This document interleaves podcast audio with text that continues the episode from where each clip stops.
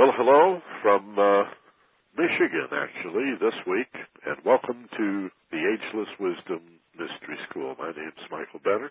Normally, I talk to you from Maui, Hawaii, and I'm traveling, obviously. I'm in southwestern Michigan, in St. Joseph, on the shores of Lake Michigan. We're just a few blocks from the beach, straight opposite Chicago. This is the city where I grew up. I'm calling you from my mother's home, and that's who I'm visiting, of course. And um, sort of, this is not the home I grew up in, but this is the city I grew up in, not far from here. And it's fun to be back and see my mom. And she took a little tumble, but she's doing much better and scooting around the house. So uh, it's good to be here. It's been four or five years since I've been back, and Doreen is still in Maui with the cats, and she would want me to say hello and send her aloha to each of you. So let's do our class today. Our theme is the 2012 prophecy, and uh, I don't think there's many of you that have not heard about this, and if you have not, you're about to. And I'll do my best to give you my two cents worth, and we'll talk about the so-called end of the Mayan calendar on 12, 21, 12 and uh, what it portends for us, and then talk a little more about the nature of prophecy in general, especially uh, Armageddon and Revelation and end times prophecies as uh, viewed by uh, evangelical Christians and so-called born agains and uh, and others. And we'll also talk about the I Ching and Terence McKenna and solar flares and the reversal of the poles and also the idea that this may be, the beginning of a wonderful thing uh, rather than the end. And also, of course, the likelihood that it's both. If you know me very well at all, you know my tendency is to always take the middle way. It may not be the 50 yard line, it might be, you know, down on the 10 yard line, but, or 60 40 or 70 30, whatever, but uh, somewhere in the middle. And Maybe both things are true. Maybe these are very, very special, significant times. Maybe the world as we know it will be ending very soon, but opening to the promise of a wonderful world and an incredible new period. But we'll also take a look today at whether you in your life see yourself as a victim of providence, of fate, of circumstance, whether life comes at you or whether it's more accurate to talk about your response to life and what comes out of you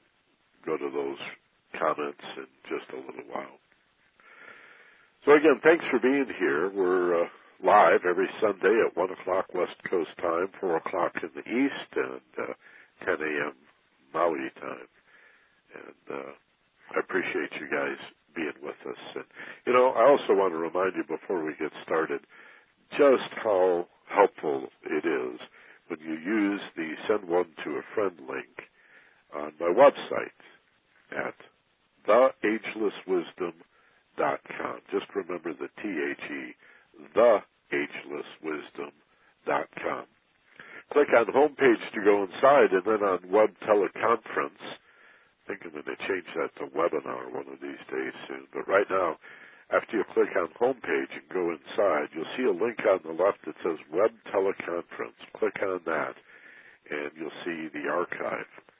Uh, today's program may not go up for a day or two because I have to figure out a workaround because I am on the road and I'm using my laptop rather than my home computer. So it presents, well, suffice to say, special challenges to me to update that archive. But all the past programs are there and today's program will be there uh, pretty soon. Maybe later today, um, maybe in a day or two. But eventually it'll get posted like all the rest. So right there on that same page, one teleconference page, uh, is a link that says send one to a friend or share one with a friend. And if you use that, then we do it for you. Just enter the first name and email of somebody that you think would really dig a particular program uh, the current one or one you heard three or four weeks ago or six months ago or ten months ago, and uh, we will send it for you. You can always swipe the URL and stick it in an email on your own, but we've made it so incredibly simple that that would be the best way to go. And then we follow up with a request via email uh, for them to receive the Focused Passion newsletter every week if they wish but we require a confirmation link. We refuse to spam anybody. And of course, everybody's email is secure. Uh, unlike Facebook that went back on its promise a few weeks ago, uh, we do not share and will not share or post or list or sell in any way any information that we get from you. Um, we that would be so out of our integrity. I can't even imagine the situation. Even if we were subpoenaed I'd refuse to do it. It's the same confidentiality I've always had as a news reporter, and certainly as a personal development counselor. Um, I am, and, and also as a licensed minister that does weddings and funerals and such. Excuse me, I uh, I will not divulge any information. I just refuse to do that. So. Uh, and most websites are the same way anyway. They're not they're not sharing their list. If you heard about what happened to Facebook, I thought it was sort of cool. They had promised that they would not divulge emails or any of the information posted, and then they changed their mind about a month or maybe five or six weeks ago. Said, "Hey, we changed our mind. We're going to start to sell information. Even if you take it down, we're going to." do marketing research and sell the information you've left on Facebook. And there was such a uproar of protest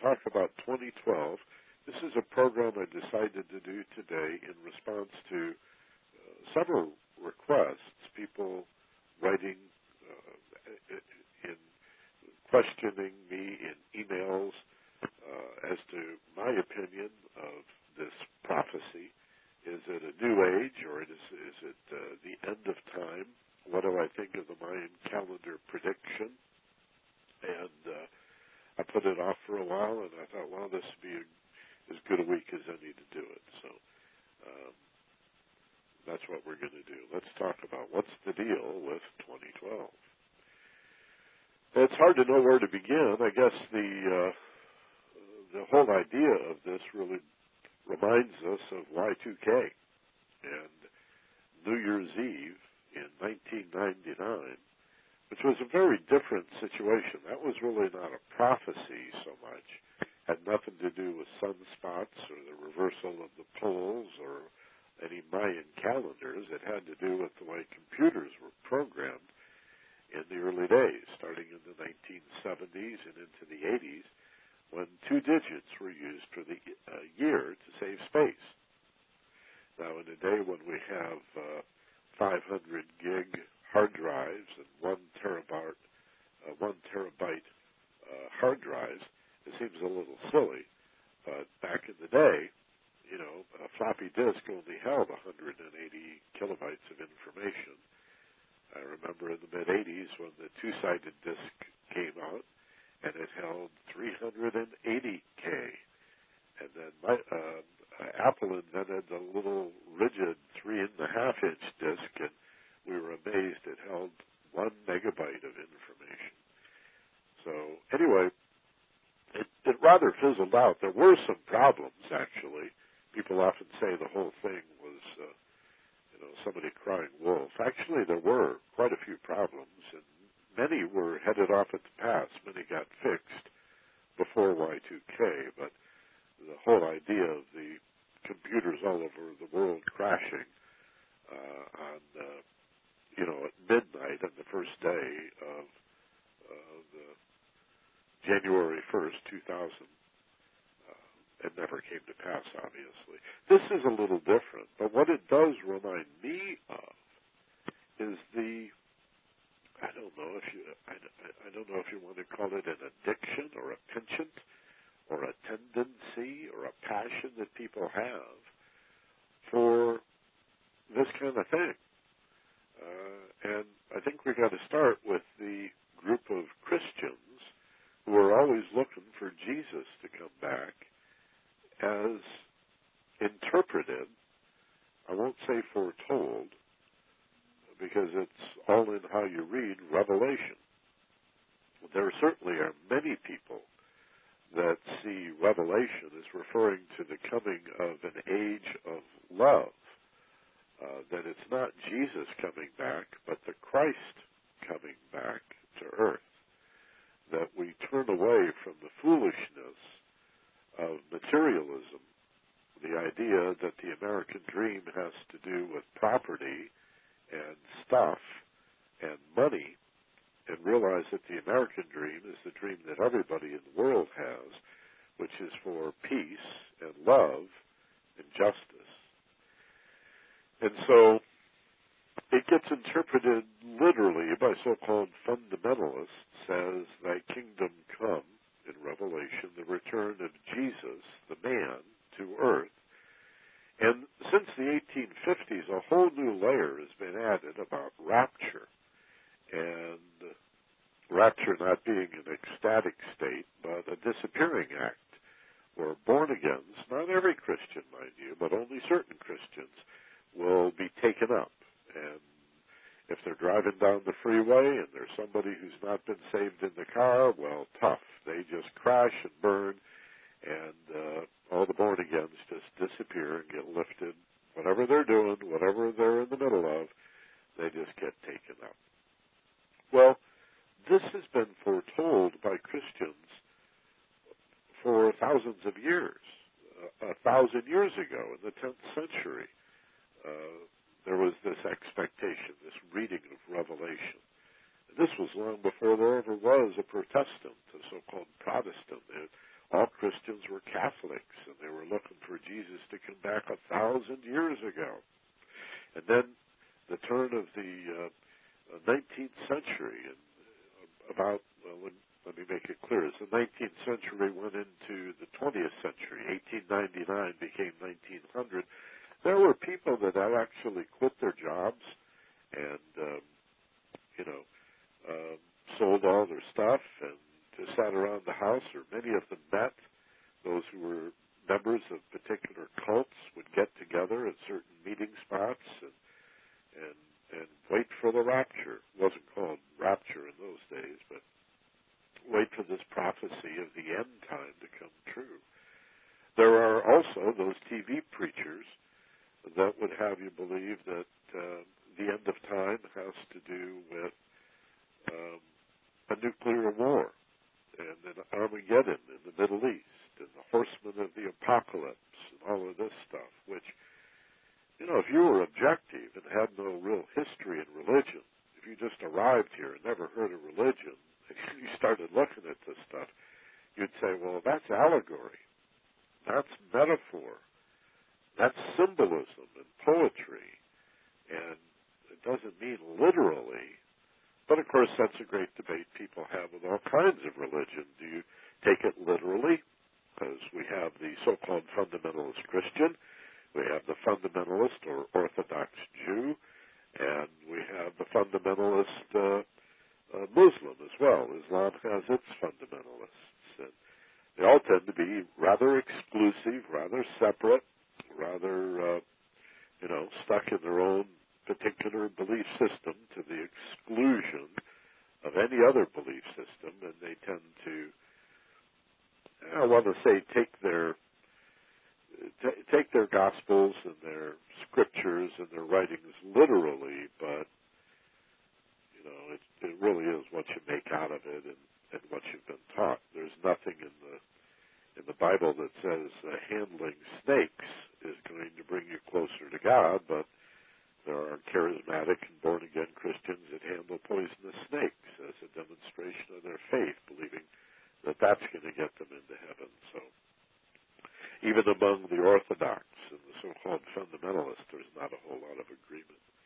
But it's interesting that all of this is happening now around the Mayan calendar. So you have the born again sort of piling on with the New Age people and everybody seemed to, I don't mean everybody, but a lot of people, regardless of whether they see this as the end of time uh, and disaster for the earth, but the opening of a new kingdom, a thousand years, a millennium of peace. And then the New Agers, they're on board with that millennium, a thousand years and, more of peace. The New Age is at, is at hand, the dawning of the age of Aquarius, who who remembers the song, right? Fifth Dimension, the Age of Aquarius, and, and the musical hair, and and uh, the Theosophists from uh, the mid 1800s were predicting a, a new age, and uh, this is part of their belief,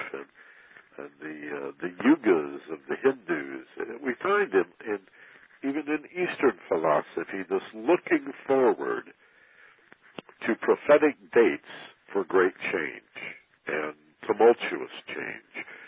And again, whether you see that as good or bad depends upon your point of view.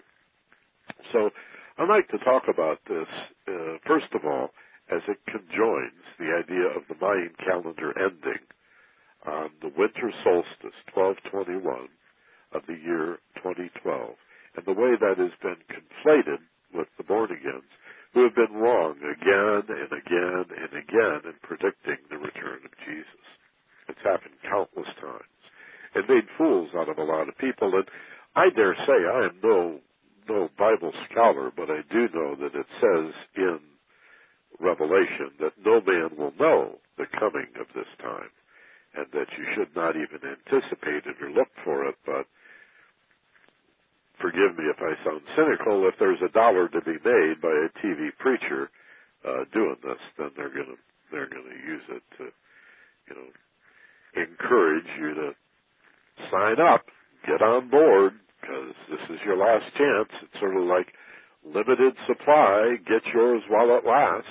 You know, get on Noah's Ark before the before the rain starts and there's no more seats left. That that whole panic, using fear in much the same way George Bush used fear in countless ways um, to motivate people. Fear is a great motivator. Love is a better motivator, of course, a far superior motivator, but more challenging and more difficult. Uh, fear, on the other hand, to create a stampede like setting a forest on fire drives all the animals. Um, to stampede human beings with fear is relatively easy to do. And history is documenting now the way the Bush administration did that very thing, used fear, frightening people to get them on board.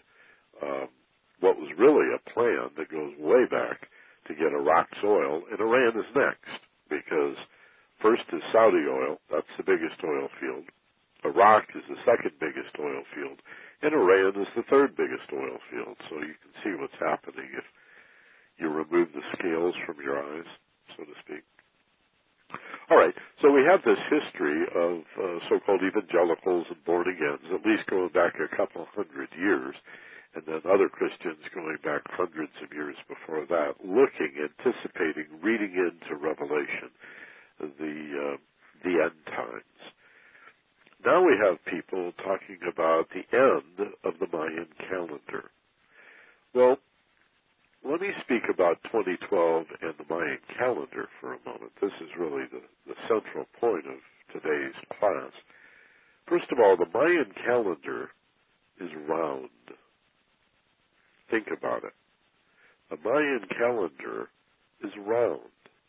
It's an amazing work. It is a combination of many cycles.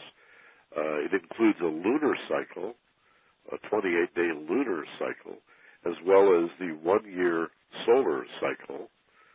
Um, the ancients, of course, thought the sun revolved around the earth. It's really the earth revolving around the sun. But uh, that's 365.25 days, roughly. And uh, the lunar cycle is 28 days. And then there are planetary cycles that are expressed in the Mayan calendar as well. But the most important thing you need to know about the Mayan calendar ending is that there is no end for the Mayan calendar. So what in the world are these guys talking about?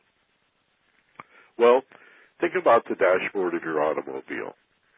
You have somewhere in most cars, I'm sure, if not all cars, an odometer, and maybe even a, uh, a, a version of the odometer that you can reset trip mileage, right? But in either case, imagine your odometer. This is sort of a fun thing to do when the car gets old. Reading nine nine nine nine nine right across, right? And the, the last digit is starting to roll up. Seven, maybe the you know the tenths of a mile digit is rolling up. You've got all nines, and here comes the last one.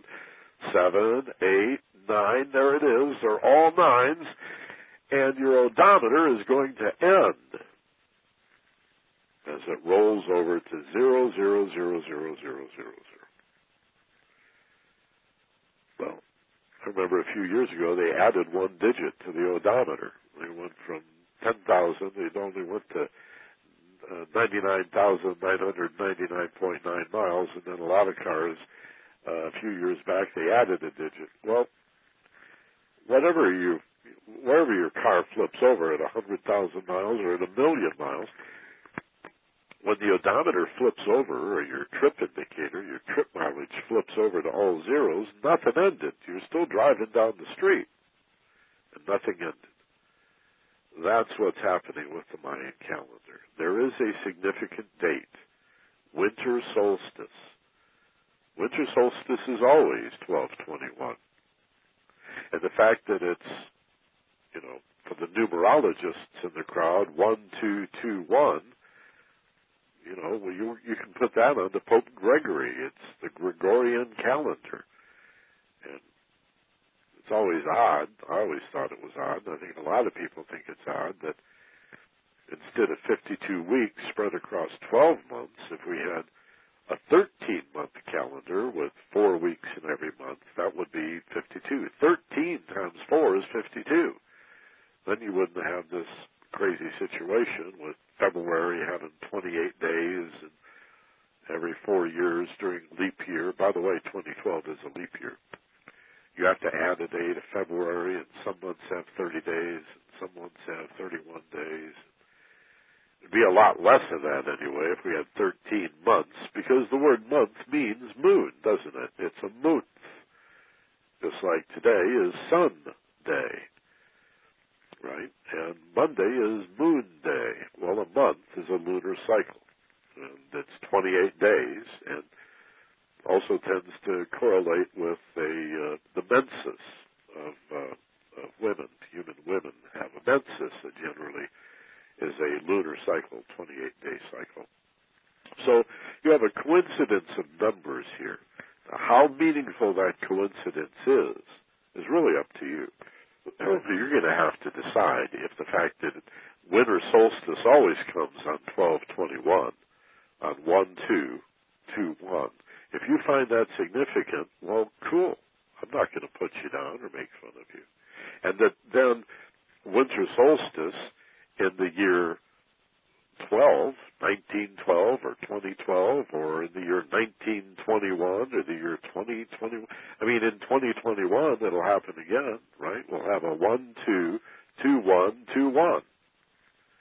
And I'm sure somebody will sell a book in, you know, as 2021 approaches about winter solstice being an important date.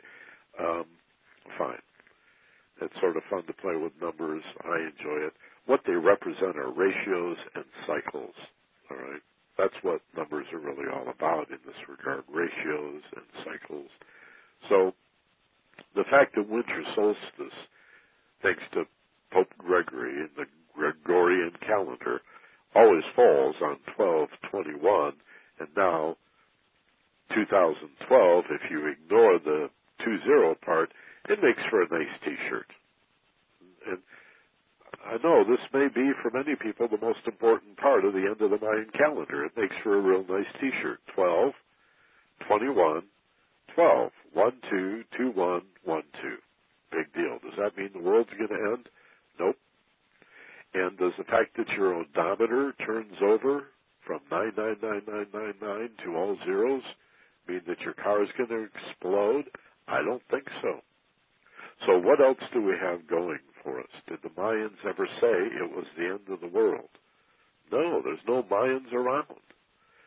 They they they left some pyramids at Chich, uh, it, Chichen Itza in in Mexico.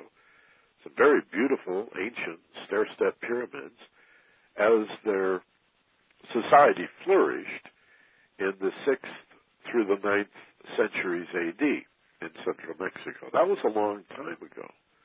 That means it's been over a thousand years since the Mayans disappeared. And we don't know where they went. Right. So there's nobody really to ask. Now we have their architecture, we have their calendar, we have their pyramids, we have their temples, um, we have uh, hieroglyphs and other writing in stone that is that has lasted and archaeologists and anthropologists and others have learned a great deal about the Mayans. They were a very advanced uh, civilization.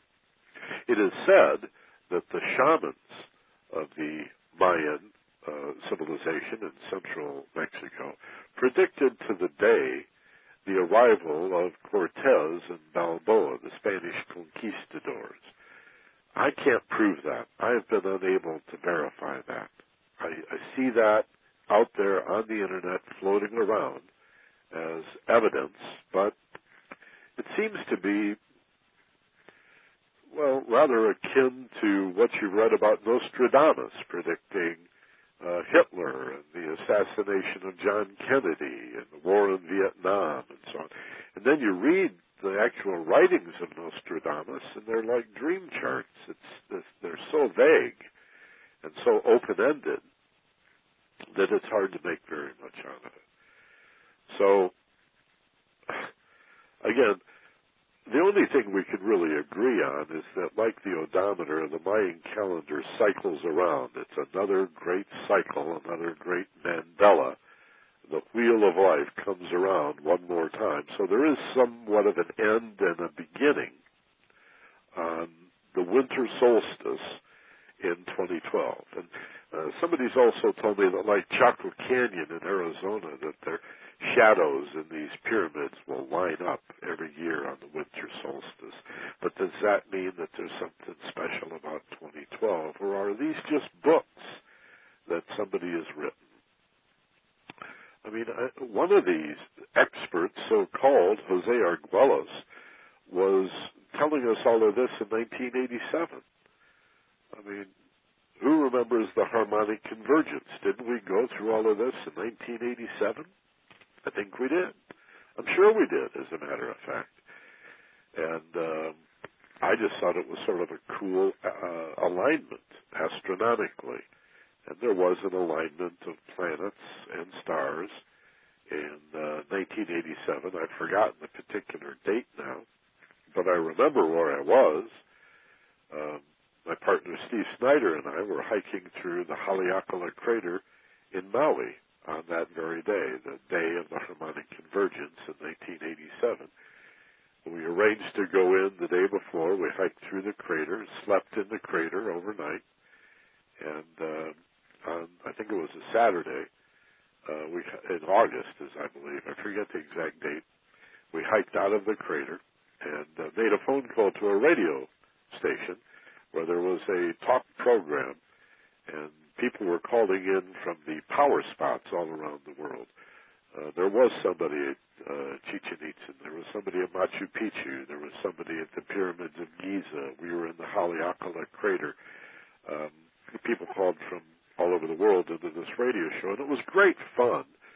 Uh, and we knew it was a special alignment, planetary alignment. Um, and we, at the time, believed that, if nothing else, at best, it may foretell a whole new age. Uh, we were almost done with Ronald Reagan. That was good. We were going to get rid of Reagan once and for all. He, he, the end of his second term was coming up. We knew that was something. And uh, we were hoping uh, that this would be the indication of a new age. Again, the dawning of the age of Aquarius uh, has been foretold by astrologers for a long, long time. And many spiritually oriented, even if non-religious people, have talked about a time when some critical mass is reached in the consciousness of humanity, where some significant number of people raise their heads out of the sand, throw their shoulders back, take a deep breath, and wake up to the fact that we're creating our lives. And I think that's where I'm headed in this presentation today is toward a discussion in just a few minutes from now about whether you see yourself primarily as a victim of life, which is the old way. Life is done to you. Providence, fate, uh, the end times, the Armageddon, the apocalypse, uh, Jesus is coming and boy is he pissed, all of that stuff. Um, or do you see life as something that comes out of you? Now, again, you know me. I'm I'm on both sides of that. I take the middle way, and I think both things are true. But much more true than stuff happens, and you're a victim, you're a target. Much more important than that is that we can be conscious enough to choose our perception and response. We can be conscious enough to choose deliberately what we initiate in response to the situation we find ourselves in. And I don't think you see a lot of that in 2012 prophecy. Um, there is some, again, because there are the New Agers that think, oh boy, can't wait for 12, 21, 12 because the New Age will be here. The Age of Aquarius will finally arrive and peace and justice and harmony will be done to us. We'll be victims of this wonderful new age of peace and prosperity. Uh, that's not working for me. I think that's better than being a victim of death and destruction and nuclear war and the horsemen of the apocalypse and all of that, right? But both are helpless. So, how about seizing the opportunity? How about carpe diem? and every day, today, tomorrow, the next day, seize whatever opportunity you have to improve your life and to make a contribution to peace and justice in the lives of people around you. Contribute with harmony to the unity of the world. Community, that's what the word means. With unity. Serve your community. And even some wonderful people who have positive visions of the world getting better and consciousness evolving uh, don't do that. They don't volunteer. They're not helping out. They're not doing very much. I'd like to encourage you, if you believe in the so-called New Age or the coming of the kingdom or a better time ahead, to seize the opportunity and make a contribution.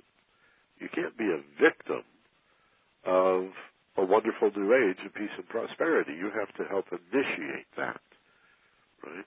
Otherwise, you're like um, our ancestors who were still hunting and gathering, while others were saying, you know, if we settle down and make a little garden here, we could plant some seeds and and uh, grow some vegetables and some fruits and maybe even uh, domesticate some animals and and of course that was a very significant change when human beings went from hunting and gathering to agriculture. That was a major age. And then there have been other ages since then. The the age of urbanization, the age of industrialization. We're currently in the age of information, the so-called computer age. And coming up is a new age, an age of consciousness, an age of awareness, an age where some significant number of women and men realize that we are creating our destiny and we can do whatever we want. We can make it be whatever we want. And we don't even have to be the majority. Certainly it doesn't take everybody. And I don't think we need to be the majority. I think there's a critical mass. What's the number? I don't know. Intuitively, I think 10, 12, 15% of people can make a big difference in the world. That seems to be a, a kind of a critical mass where the media takes notice. Right? In fashion, for example. How many people have to start wearing a certain kind of fashion before it catches on, before everybody is compelled to wear it, right? Um, it seems like it's about 12% plus or minus a few. And maybe we are approaching that. We've certainly, you certainly can't overlook the Barack Obama phenomenon. But I would say, do not make the mistake of thinking that Barack Obama brought this about. He is surfing it, right? He's talking about hope and optimism, but he sees the opportunity that has put him into this important position, the White House, um, and an opportunity to now right the wrongs of the last few years to, as Barack said in the campaign, not only end the war, but end the mindset that led to war. We've got to pressure him. You know, we don't want more troops in Afghanistan. We want to end war. And we've got to lean on. He's also putting Bush people in charge of the Federal Reserve and the banking system. Uh, it looks like it's out of his hands. We have to encourage him to live up to his promises. He could do it. He gets it. He understands what you and I understand. But we've got to initiate this, and we've got to do something you know, get out of the house and volunteer. And if you can't do that for whatever reason, then get online and make a difference. Whether you're twittering and blogging, write a blog. Set up your own blog. They're free. Write. You never know. You might, with a single article, in a matter of minutes, change somebody's life. I think everybody that feels like they want to make a contribution has countless opportunities to do that on the internet. And to share your vision of a world, but we've got to initiate it. We can't be a victim of any kind of new age, right? Even if you do see this coming, whether it's winter solstice, 11, 11, Greenwich Mean Time on 1221 in the year 2012. Even if you're on board with that and believe that the Mayan odometer is turning over and it's a beginning more than an end, let's focus on new beginnings. Let's focus on cultivating your ground and planting some seeds. If you want to harvest in the fall, you got to sow in order that you might reap. You've got to give so that you receive. Let's not be New Age victims, right? Carpe diem. Let's seize the opportunity. Now, before I go to the questions, and again, if little reminder, if you're listening live with us March 22nd, 2009, and you're on the web rather than the telephone, you have a box at the bottom of the page where you can put a question or a comment, put your name and the city, and be sure and hit the submit button. I'll go to that in just a few minutes. But I want to talk about a couple other interesting items that uh, coincide with this year 2012. One is the sunspot cycle. I've been interested in the sunspot cycle since I was a teenager because I've been a shortwave amateur radio operator uh, since I was a teenager. I was first licensed as an amateur radio operator in 1962 when I was in the eighth grade. And I learned Morse code and I learned basic radio theory. We were building radios in science class in junior high school and I just got hooked. That's why I ended up in commercial radio a few years later. Uh, by 1968, I had my first job in commercial radio, and I worked my way through the University of Michigan State as a radio news reporter and a talk show host when I was still a teenager. A lot of that came from my interest in amateur radio. Well, one thing that amateur radios are always, uh, amateur radio operators are always interested in and curious about is the sunspot cycle. Now, sunspots are very real. This is not fanciful, this part. Very real uh, magnetic storms on the surface of the sun. And they pop out from the interior of the sun as black or dark spots on the surface of the sun that have incredibly powerful magnetic fields sunspots we've been watching, well, let's see, if you multiply, uh, I would say we're in cycle 24 and they're 11 year cycles. So for over 250 years, human beings have been observing the cycles of sunspots on the star in the center of our solar system that we call the sun. That's the name of our star. And they do run in these 11 year cycles. There's no question about this. Uh, I remember where I was in 1990, uh, living north of Los Angeles in Frazier Park, California. Because I was so far outside of the city, I was very excited about the peak of the sunspot cycle in 1990. Um, and then there was another one, of course, 11 years later 2001. And 11 years later, the next peak of the sunspot cycle will be 2012.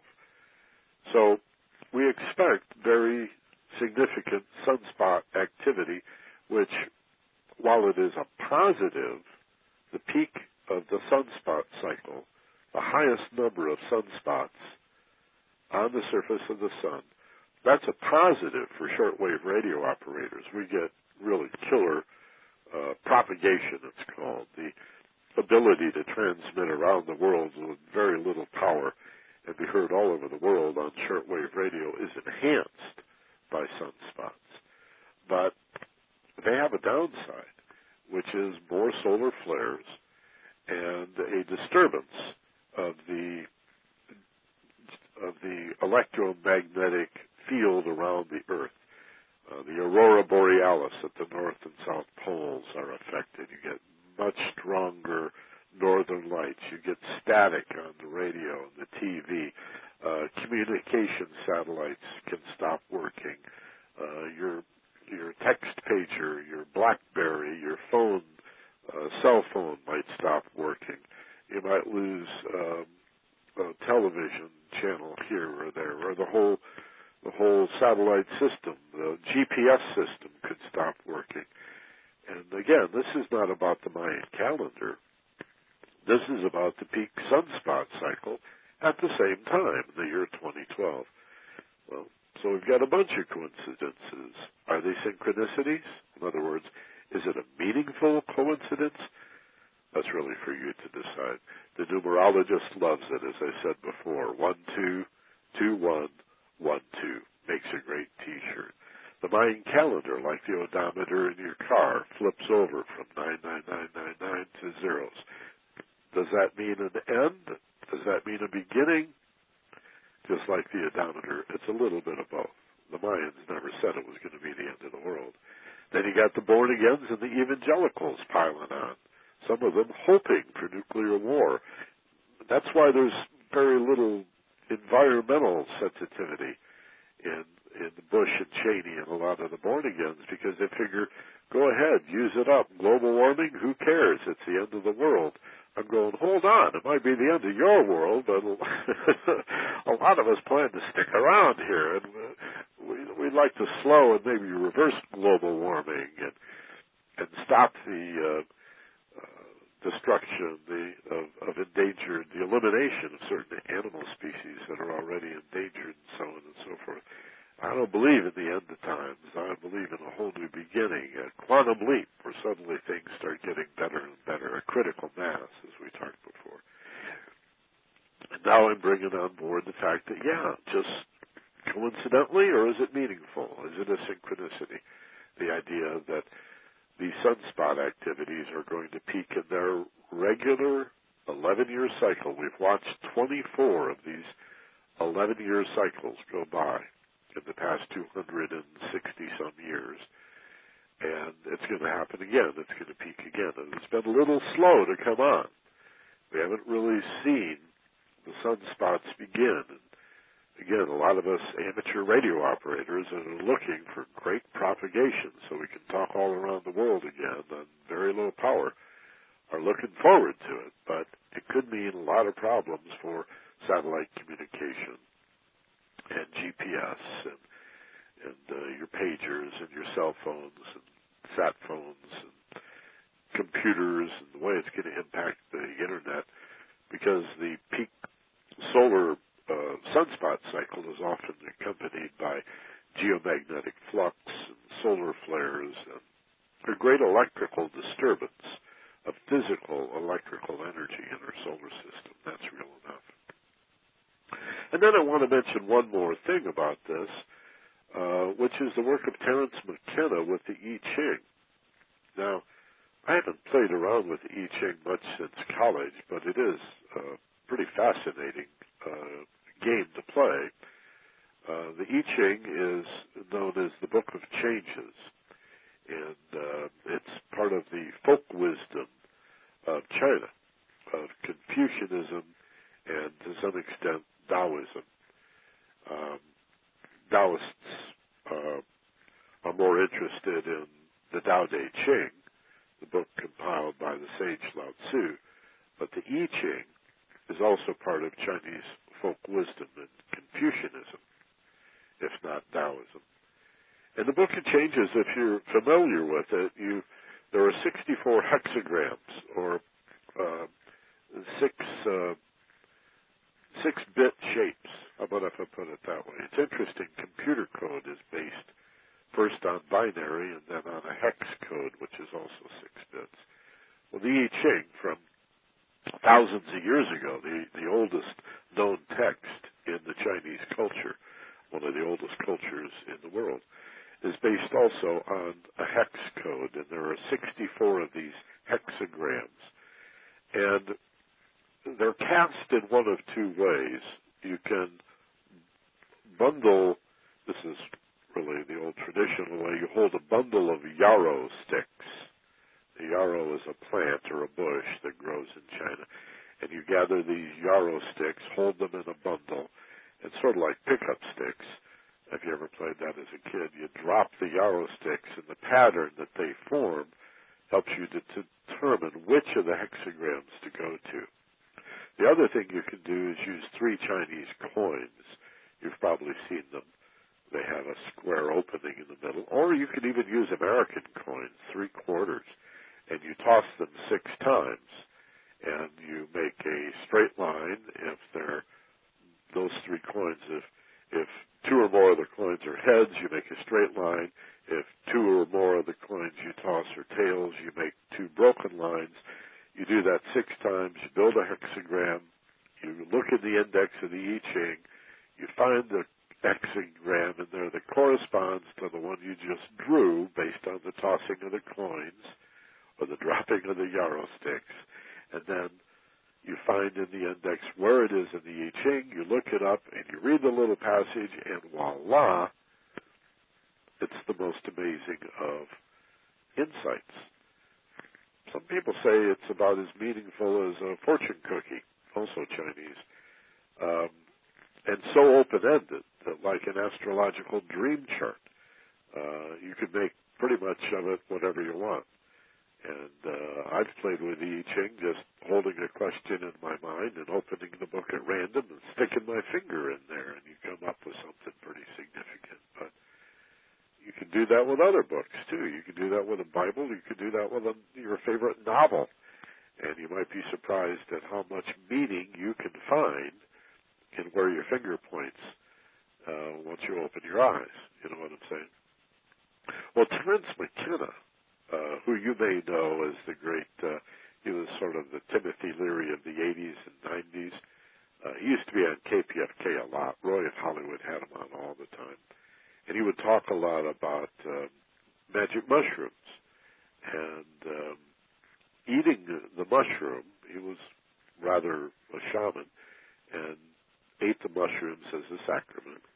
And this led him to investigate through an opening that he experienced on, not LSD so much, but on the mushrooms, um, the way in which the I Ching worked. McKenna was enough of a mathematician that he played around with patterns and ratios and the I Ching, and he found some patterns that uh, Terence McKenna said uh, predicted a number of events, like the discovery of the New World, um, World War One and Two, the Kennedy assassination, and there is a chart you can find on the internet that Terence McKenna made, uh, charting out the 64 hexagrams and the cycle they made 64 times. So it was like 64 by 64 by 64, and you get this up-down chart that suddenly at the end drops off,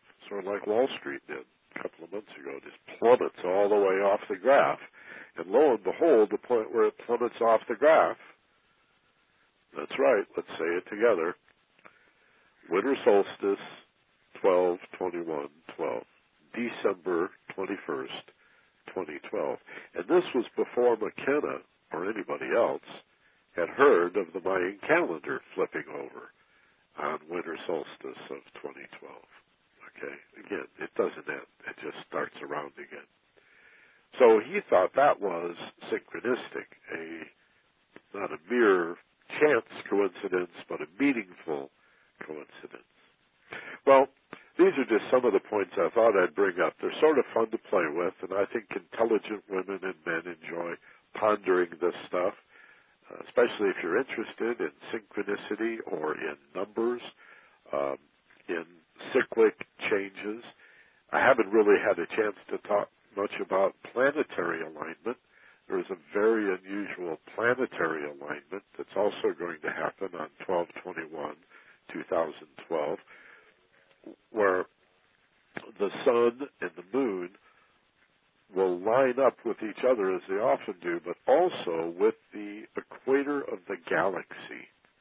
And so the sun and moon will line up with the black hole at the center of the Milky Way galaxy.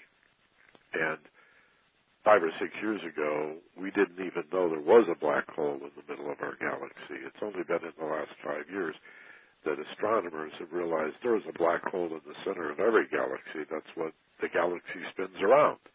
You know, that's the hub of the wheel that is the spiral galaxy, the black hole. A neutron star of incredibly dense gravitational attraction. Well, the galaxy spins on a plane, just like the solar system is basically on a plane. and there are some exceptions to this. And, and our solar system and our sun is way out on the edge of one of those spirals, but it moves up above that plane and then down below that plane. And I think it's once every 26,000 years lines up with the plane that is the zero axis or the x-axis of our Milky Way galaxy, containing 150 billion stars, one of about 150 billion galaxies. You want to stretch your, your, your brain out a little bit here today. So are these again coincidences? Um, the meaning is up to you. So the one thing I would like to appeal to you to do is not be superstitious. Be intelligent, number one. Superstition requires ignorance and confusion and is a function of fear. Do not knuckle under to fear. Knowledge is power, and understanding is love, the antidote to fear and ignorance. So learn all that you can if you're at all interested. And here you are online. I'm an hour into class, and we're about to wrap it up here. And so here you are, still here. You must be interested. So Google it. And and unlike most people who Google something, go past the first page. You'll probably find hundreds of thousands of hits. So play around with it. Have fun. Combine uh, Mayan calendar with the date, with I Ching, with Terence McKenna, with Apocalypse, with Armageddon. Combine different words in your Google searches there's plenty of videos at YouTube if you want to go that way. Uh, watch for the new movie uh, coming to your neighborhood theater soon. Uh, an end of the world blockbuster with buildings exploding and oh no. and we haven't even talked about the coming of the Shining One and the space aliens and it just goes on and on and on. Let's be smart about this. And above all, do not be a victim of end times, and do not be a victim of better times, but seize the opportunity to initiate your life. If you are a believer in a new age, an era of peace and prosperity, uh, a millennium, a thousand years or more of peace, don't be a victim of that either, but help make it happen. Improve the way you treat people in your family improve the way you treat people that you work with and maybe don't like. And think of new positive ways to treat people that you may even think are threatening, like finding ways not to frighten them. Ask yourself, what does it really mean to love my enemy? That doesn't mean I'm going to marry the guy or go out with her or even give them a hug if they're an enemy. Maybe it means stop scaring them, stop threatening them, and stop being part of an effort to use fear to fight fear, or to use hatred to eliminate hatred, or violence to rid the earth of violent behavior. It's just absurd. Okay? It's got to be peace and love, and it's got to include justice. No justice, no peace. Love embraces justice just as much as peace. So work for justice. Work for fairness. Be in your integrity. Work for win-win situations. Be inclusive. And do not be a victim of fear and do not frighten others. Do your best. And together we'll walk toward 12, 21, 2012, and uh, I don't know what day of the week that falls on. That's one thing I forgot to check on, but I'll probably be talking to you the week after that on our webinar. So we'll see. We'll see. Let's go to the uh, questions and comments page here and see what you all have to say about this, and then we'll do our visualization exercise and call it a day. I Really appreciate you being with us today on the Ageless Wisdom Mystery School webinar.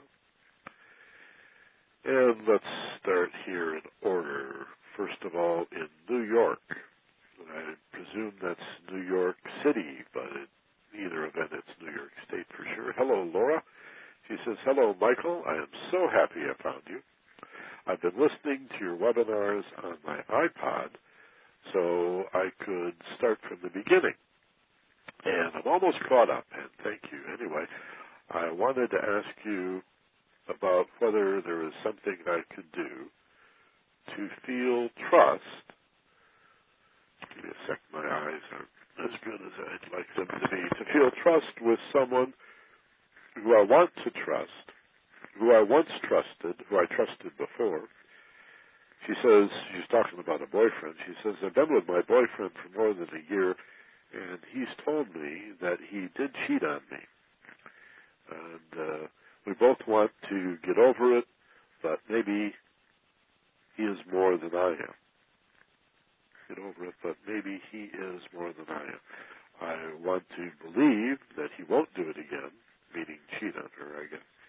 Uh, but I found out about it before he told me, so that makes me think he wouldn't have told me if I hadn't found out about it. I just don't want this to fall apart because I couldn't get over it. Thank you so much. Wow. You know, in politics there's a great uh, a great axiom along these lines, and Ronald Reagan gets credit for it, but I think it's much older than that. And uh, Reagan said it simply trust, but verify. And so I would say trust, but don't be a fool about it. All right. I think everybody deserves a second chance, and a third chance, and a fourth chance, and a fifth chance, and a sixth chance, and a seventh chance, but don't be a fool. So, if people prove to be untrustworthy, then you still have the opportunity for to forgive them, but you don't have to set yourself up for heartache and hurt. So I would say, give them a second chance do your best to forgive him, which means let go of your hurt. Forgiveness, forgiving him is really for your benefit, not for his. Forgive him for your benefit. That means put down the hurt, all right, and give him another chance. But verify, you know, find out why he did what he did. Uh, does he have control over his libido? Uh, can he keep his pants up? Right? What would drive him to do that? Why did he do it? See if he's willing to talk about it. If he's not willing to talk about it, then you might want to modify the nature of your trust, you see. So, the problem with the question is there is no either or, yes, no, everything or nothing answer to it. It's, you gotta go up the middle. Forgive him, trust him, give your trust away freely. Give everybody the benefit of the doubt. But be smart. Verify. Uh, communicate. Um, and again, find a balance point. Does that mean you have to track his behavior, that you have to call him on the cell every 15 minutes, or when more than an hour goes by, make sure he returns your text? That's up to you. But the two of you can work that out together in ever better communication. But the simplest way to say it is, yeah, forgive and trust, but don't be a fool about it, because if it happened once, it, it, it can happen again. Um, the one other thing I want to say is learn whatever you can about yourself. Don't make the mistake of making this all about him. Um, what can you learn about yourself? And why are you in a relationship with a guy like this? For example, let's say he didn't cheat on you with another girl, but he hit you. And you're in the same dilemma. He apologizes profusely. Oh, I was out of my mind. I was drunk. I didn't mean to do it. I promise, Laura, I will never hit you again. And you have the same dilemma. Do I trust him? Well, I know an awful lot of women who would say, Are you crazy? If he hit you once, he'll hit you again. If he cheated on you once, he'll cheat on you again. Well, you don't know that, but the odds are increasing, right? And so, again, what is the quality of communication? Why are you in a relationship with this guy? Why do you want to give him another chance? There are six billion people in the world. Three billion of them are men. And uh, I don't know you, but I'm sure there's an awful lot that would walk through the Gobi Desert barefoot for a second look from you. So ask yourself, why am I hooked on this guy? Why do I believe he may be the only guy? Why give him a second chance when there could be Mr. Right just around the corner? Uh, somebody who really loves you and would never, ever, ever think to cheat on you. I'd also ask the guy, why didn't you tell me that you had feelings for another person? And when he cheated on you, was it because he had feelings for this other person, or was it entirely sexual? Right? I'd like to know that if I were in your shoes. And just a couple of things off the top of my head for you, Laura. And I'm glad you found us too, and that you're with us live. Thank you so much. In La Habra, Carol Postel is with us, and she says hi again, Michael, and hello to Mom. She's uh, aware that I'm in St. Joseph, Michigan today at my mother's home, and I'll be sure and tell her hi, Carol. Thank you for that. And look at here, my beautiful wife. Boy, I'm glad I just gave the right answer on that other one here. Doreen's uh, calling from Kula here, or, or uh, leaving a comment for me online. This is weird, Rainey, to have you on my webinar this way. Thanks. I really appreciate it. Doreen in Kula says it's a beautiful day on Maui. I'm missing Michael. Hey, that's me. But it's great to hear him on the webinar. And I'm also ecstatic over our new president and First Family and looking so forward to the upcoming war crimes trials. Doreen, you just had to get that in there, didn't you? And possibly a Supreme Court justice. Uh, Jonathan Turley, Doreen's pushing for Jonathan Turley for the Supreme Court. And uh, peace, love, and aloha to everyone. Doreen. Thanks, Doreen. Appreciate that. Miss you. Oh, and she, uh, oh, then she follows up again. So you think you get two of these, huh, Reed? Okay. She's talking about Daniel Pinchbeck's book. This is one of the main books on 2012, The Return of Quetzalcoatl. And, uh, that it's, she describes it, or maybe these are Sting's words. It says Sting on Daniel Pinchbeck's book. I guess these are Sting's words about Pinchbeck's book, The Return of Quetzalcoatl 2012, calling it a dazzling, kaleidoscopic journey through the quixotic hinterlands of consciousness. Crop circles. Yeah, I didn't even get to the crop circles. Ancient prophecy, as well as an intriguing and deeply personal odyssey of transformation. 2012 presents a compelling and complete theological argument weaving together the what is this word? The twilight, the twilt. I can't read it. I'm sorry. Uh, realms of human imagination and the harsh realities of accelerated global catastrophe. Its conclusions are surprisingly robust, original, and thankfully optimistic. I know Doreen's writing, and that's not Doreen's writing, so that must be Sting. But uh, thanks for that, Reen. Appreciate it. In Irvine, Robert. Hello, Robert. He says, thanks for taking the time from your family to do the webinar today. My parents are from Detroit, and the family made the trek to California back in the 50s. That's how Robert happens to be there, I guess. I should check the time real quick. I don't want to run out of time's quarter after. Um, let's see. Robert continues. Where did we leave off here? As far as 2012, I feel that most people's concerns boil down to the fear of the unknown. That's what fear is, of course.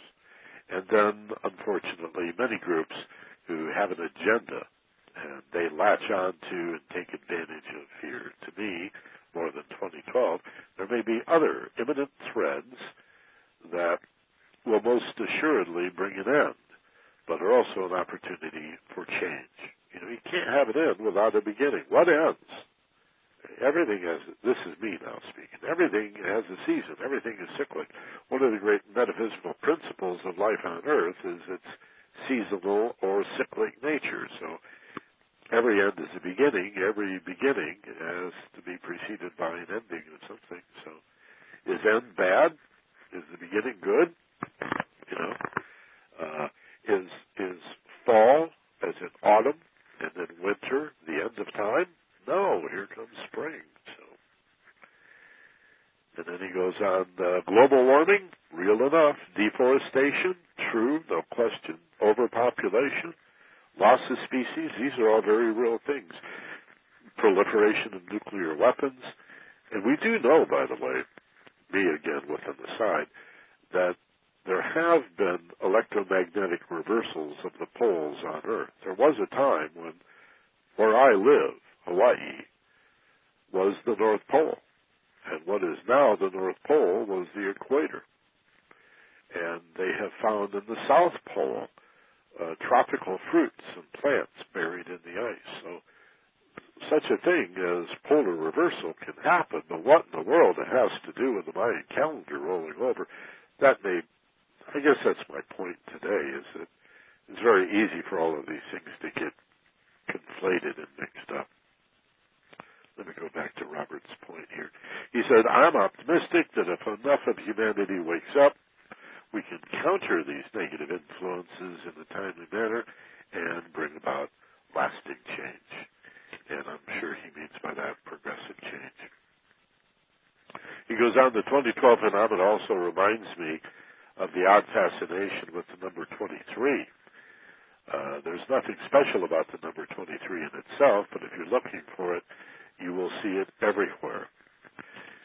Uh, Robert Anton Wilson wrote a book about the number 23. Um, we've lost Robert Anton Wilson. He died a few years ago. A remarkable guy. And uh, he wrote a book called The Cosmic Trigger, The Final Secret of the Illuminati, all about the number 23. I read the book. I loved it. I started 23. I started seeing it everywhere. I moved into a house at 12313. I mean, uh, right after I read the book, in the zip code 90023. And 23s were everywhere. And then I interviewed him on, well, at the time I was on KLOS on ABC in Los Angeles. And I said, Robert, you just made that up, right? He said, yeah, I just made it up. So you can do that. Choose a number or a word.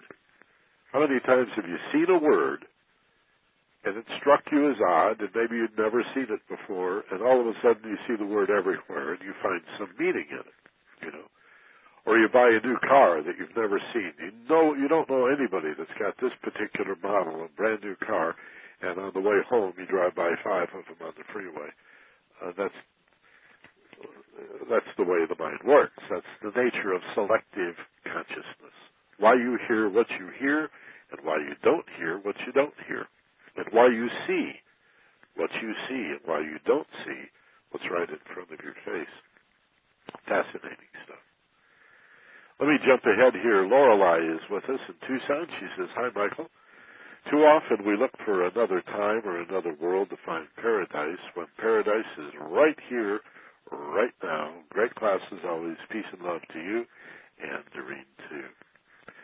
And Robert in Irvine, a different Robert. This is Robert Fiegel says, hello, Michael. We often make the mistake of looking outside ourselves for instant awareness through Mayan calendars or religious leaders when the answer to our uh, to our awareness, our awareness, say that three times fast, our awareness is inside us and not out there in some material form. Have a great week and uh, have a, oh, have a great week, Michael. Let's see. Thank you, Robert. Always nice to hear from you too. Let me refresh and see who else we got. In Apple Valley, Don says, as always, thank you for the class. And Don, thank you. By the way, Don, we fixed the website. I don't know if you got my email. Don was was one of three people that told us we were having a problem with focused passion.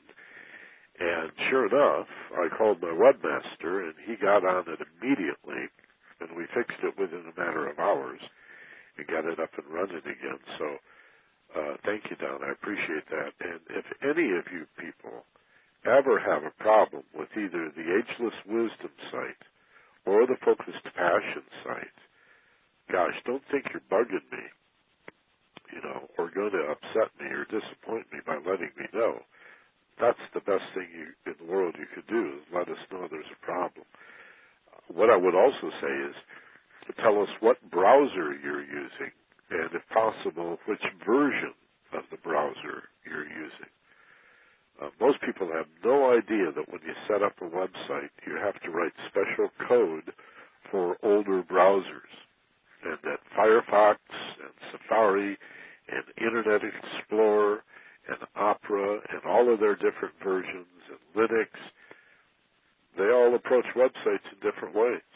And uh, things fall through the cracks. So, Don, thank you, buddy. Appreciate the heads up. We got that fixed in no time, and a whole bunch of new people became subscribers at 99 cents a week to FocusedPassion.com as a result of that. I appreciate it. One more thing, funny note from Robert in Irvine. It's funny, both my Roberts are in Irvine. You guys ought to get together. Uh, he says, funny note, Michael, my parents are from Ann Arbor, Michigan, and came here in the 1950s. See, you two Roberts really are hooked up here somehow. Parallel universe stuff. That's what it is. Well, cool. Thank you so much. Uh, I just have enough time now to do a little guided guided imagery exercise, and uh, then we'll let you go before the 30 mark. So, if you get comfortable and pump up the pillows, sit on your cushion, your chair, wherever you happen to be, get nice and comfortable. Put your shoulders back, open up your chest, and breathe from the bottom of your spine as you inhale, pulling in strength and power. Hold as you peak. And uh, you exhale just as slowly, don't rush it. Slowly, beyond where you'd normally stop, all the way out. All the way out. Do it a second. And maybe a third time. Two, three, even four. Slow, deep breaths pulling in strength and power as you inhale. And as you exhale, uh, feel in your body the letting go. Muscles relaxing and unwinding. Imagine yourself softening like butter on a warm day. Making no effort to relax, but yielding. Like a rag doll, but balanced and centered. And allowing my voice to guide you, imagine yourself in a beautiful, beautiful natural place, outdoors, far from cities, far, far from highways and streets, far from the parking lot where you left your car, transported magically into an enchanted forest or a warm, sunny meadow. You may be high in a mountain or deep in a valley, maybe on a seashore or in a prairie. But wherever you find yourself, allow my voice to lead you here, and I'll bring you back in just a few minutes so that you can imagine also hearing the sounds of this place. As you dream it up in your mind's eye, see the trees and the grasses and the flowers around you, the blue sky and the puffy white clouds overhead. Hear the sounds of birds singing. Listen. And of course, the feeling you're making it up is exactly right. You can even smell the fragrances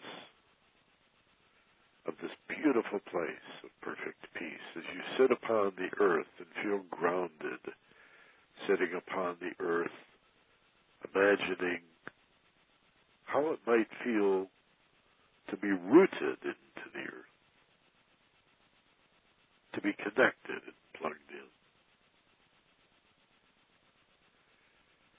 And as you stare off into the distance and drink in the beauty and the peace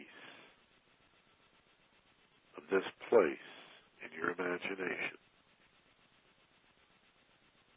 I want you to think about the future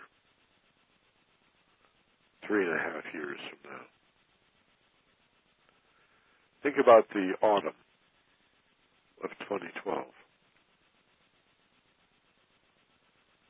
when Barack Obama has been in office for a little over three years.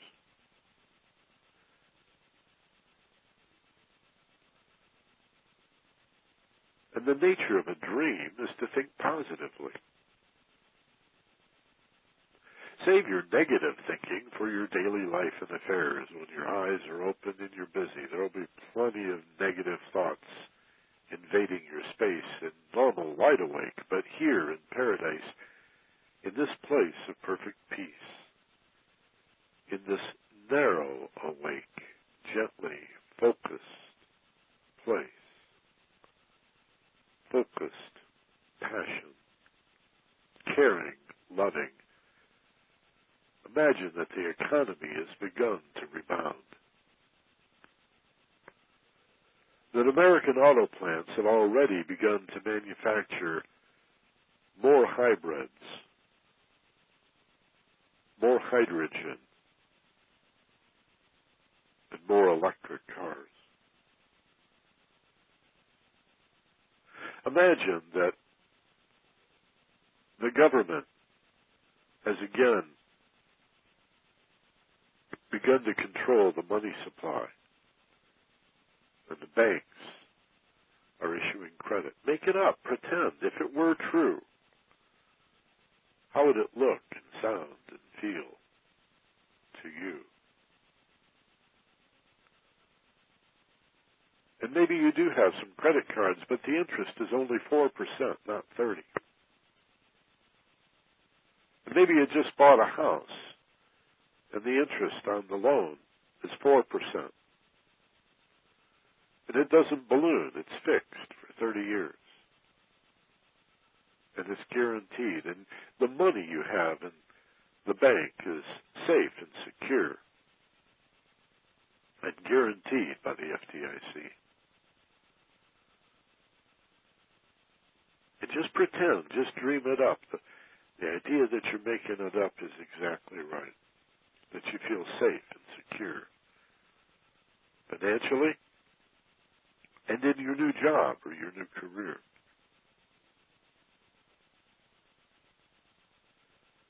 And that your family is happy and healthy and doing really well. Make it up. Just dream it up. What if?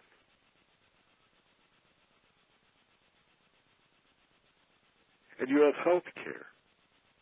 Imagine health care. Like every other civilized nation, an industrialized nation in the world.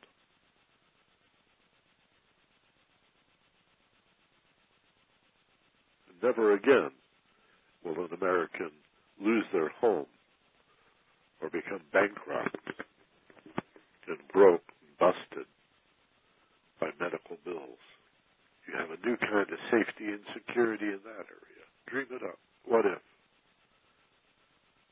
See that in your mind's eye. Hear how that sounds. Well, we don't have to worry about that ever again. How does that sound? We're safe. And feel it in your body. How does it feel to be safer than you've ever been in your life? Willing to work hard but knowing you're going to get ahead. Nobody's stealing it. Nobody's plundering. That regulation at appropriate levels is returned.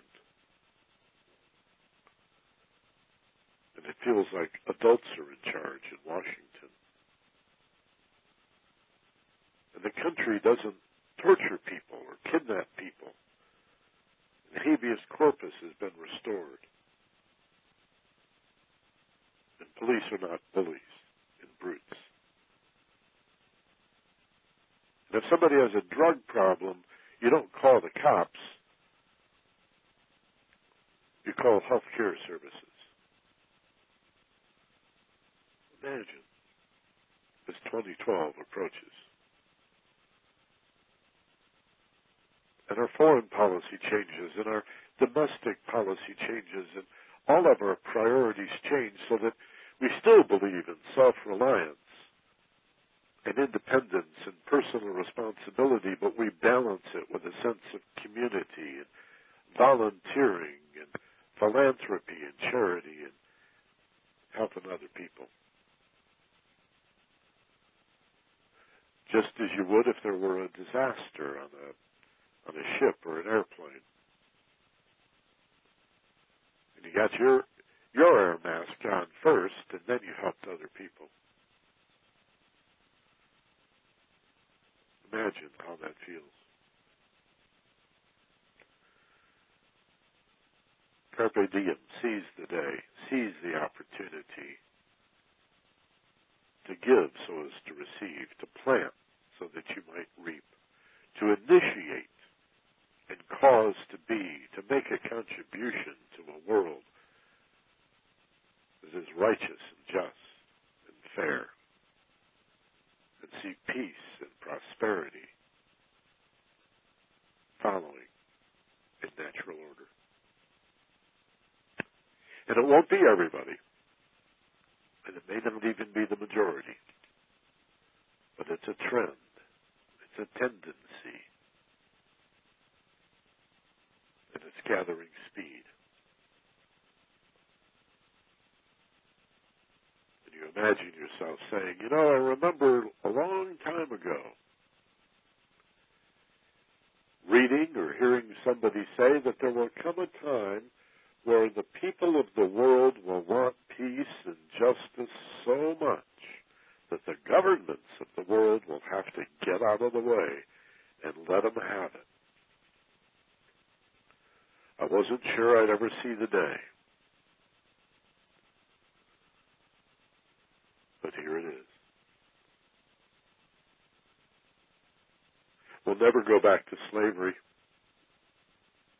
We'll never go back to women not having the right to vote or own property.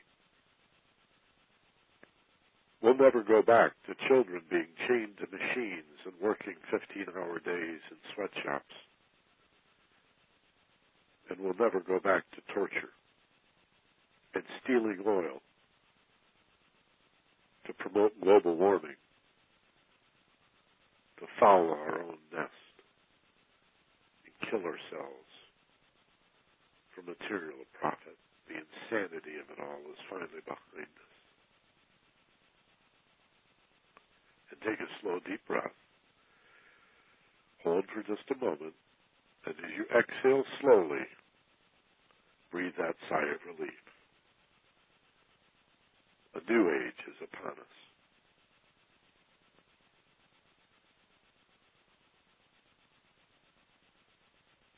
Now reorient yourself to the sound of my voice. Remember the room in which you sit, the sofa, the chair, the,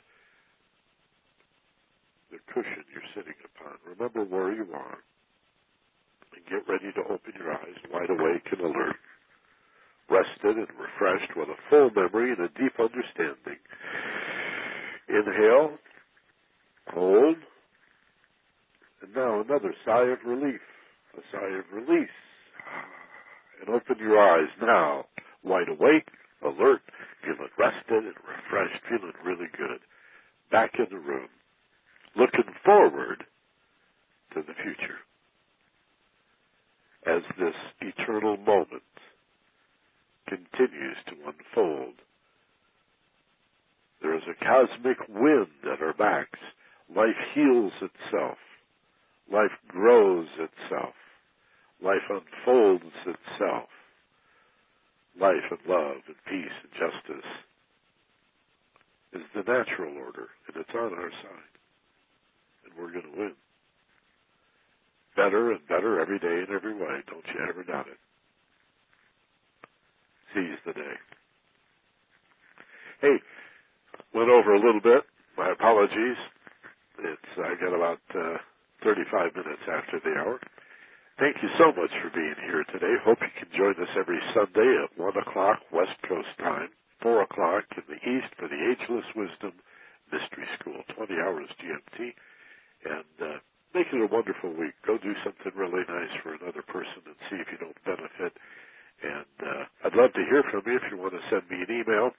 Just write to me at newsletter at focusedpassion.com. It's easy to remember. Newsletter at focusedpassion.com, and I'll write you back.